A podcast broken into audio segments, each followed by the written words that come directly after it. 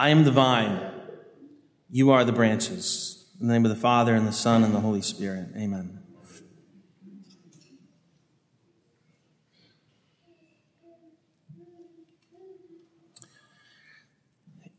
There are a few things that I remember from AP biology. One of them is, is the exact way that our AP biology teacher said the word mutualism. Um, sounded like mutualism, and it, it's, it's forever in my ear. Um, but the most vivid memory of that episode, that sequence in AP biology, um, wasn't about parasites, because that's, I know, it's an awesome word, um, very vivid, but rather, I mean, you can imagine in the, the imagination of a 16 year old boy, saprophytes were actually far more fascinating. Now, parasites, you all know about parasites. Saprophytes actually live off the decaying flesh of dead organisms. So fortunately, we don't have many, um, you know, saprophytic uh, eradication companies who are in business. Um, that would be, um, never mind. We won't talk anymore about saprophytes. but in the world of mutualism, we have um, two relationships that are very familiar to us. Um, those relationships where one suffers and the other gains, parasites, and those relationships where both gain that symbiotic mutualism where both benefit. We have images of, of, of a bird on the, you know, on the back of a water buffalo, right? Or a remora on the belly of a whale.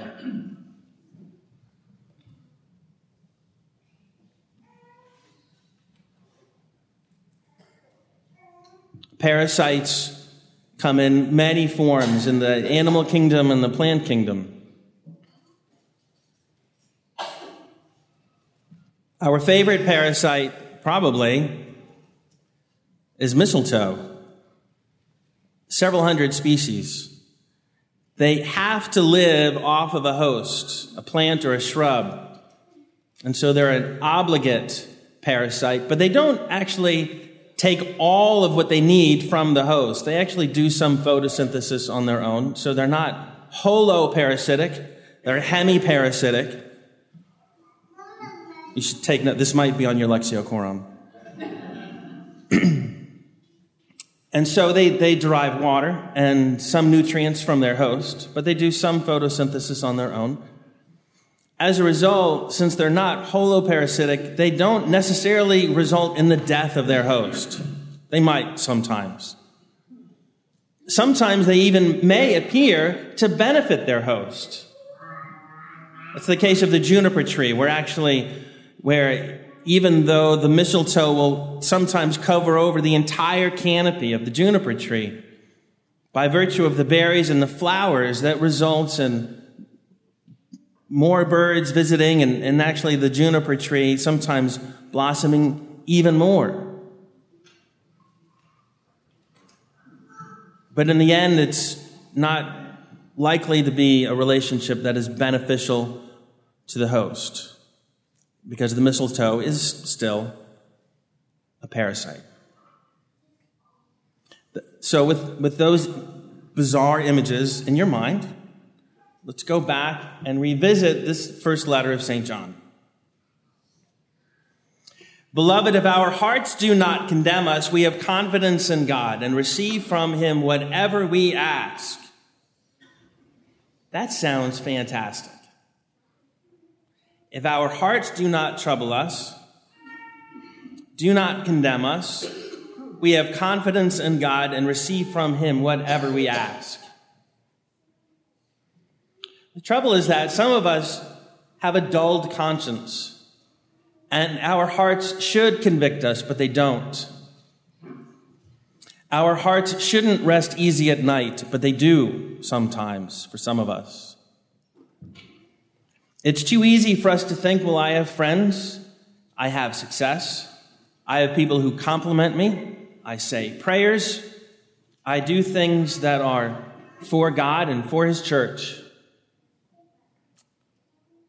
I don't have many complaints. I don't have many people criticizing me.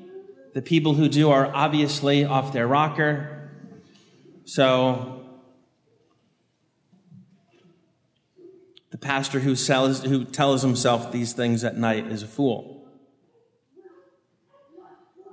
No, what, what we instead have to do is ask ourselves more, more direct questions. Because St. John goes on in his letter. If our hearts do not condemn us, we have confidence in God and receive from him whatever we ask, because we keep his commandments and do what pleases him.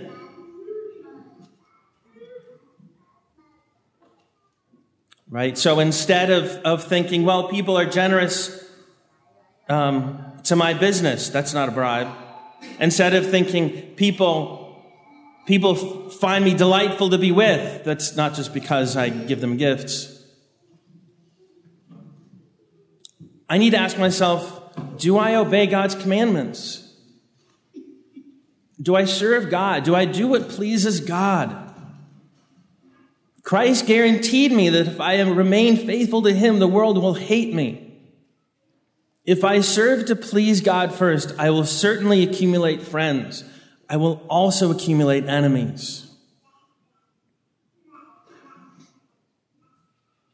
There's another pitfall of priests, which is to think that, well, I'm accumulating lots of enemies. That must mean I'm doing God's work. Shaky ground.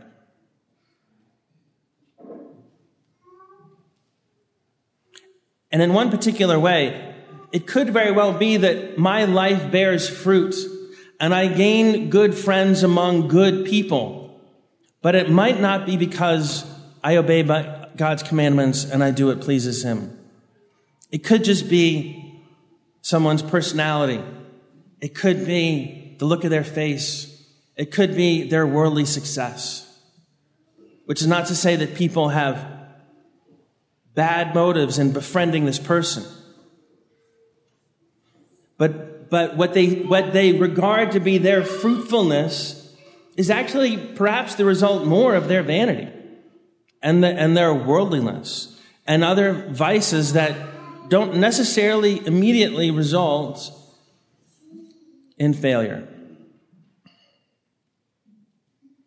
We might be the juniper tree who thinks, look at all my berries, look at all my flowers. I must be alive and vibrant when no, perhaps there's, there's something else which resembles vitality.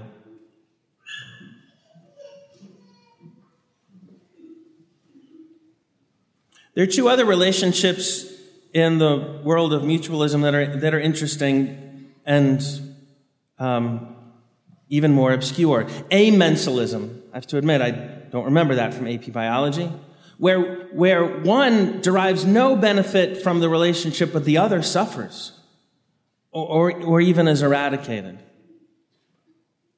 Examples are easier to point out uh, in the plant kingdom among trees in particular, where a larger tree kills a smaller tree just by virtue of its shade.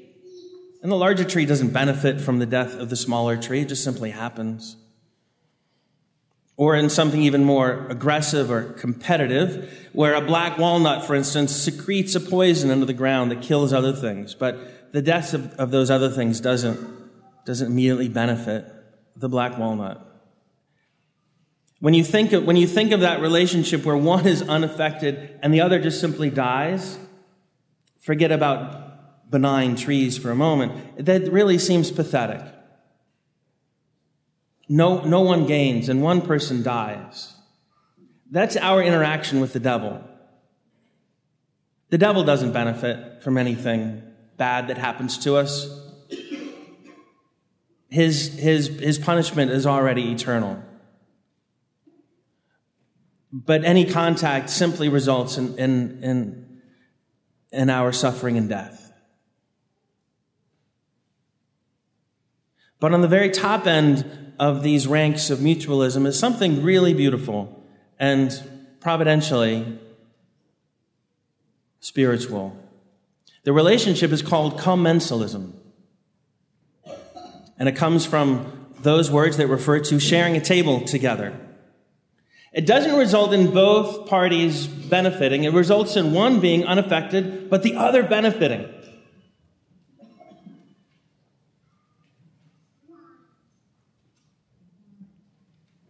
And it would be hard to find something in the, in the natural world that more perfectly resembles our relationship with the Lord.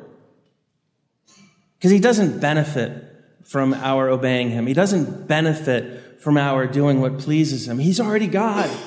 He's that than which nothing greater can be conceived. His majesty is perfect. He doesn't become more God or more beautiful or more wonderful. The, the, the, universe can resound more with his praises as we honor him, but it's not as though he grows bigger. But who benefits from this? We do. We benefit. But we, we truly benefit when our, our emotion towards him isn't for what we gain, but it's for for what is due him. We honor and we praise him because he's God. And when, when that is genuine love rather than a desire for gain, then beautifully, we gain all the more because our hearts are open and unattached. Christ is the vine, and we are the branches. He is not content for us to remain merely creatures.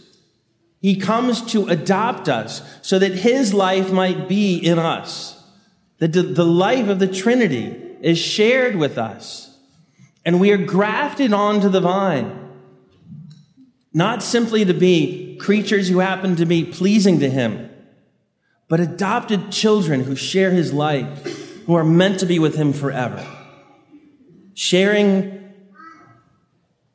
this sacrifice, sharing his eternal life. Glory be to the Father, and to the Son, and to the Holy Spirit, as it was in the beginning, is now, and ever shall be, world without end. In the name of the Father, and the Son, and the Holy Spirit.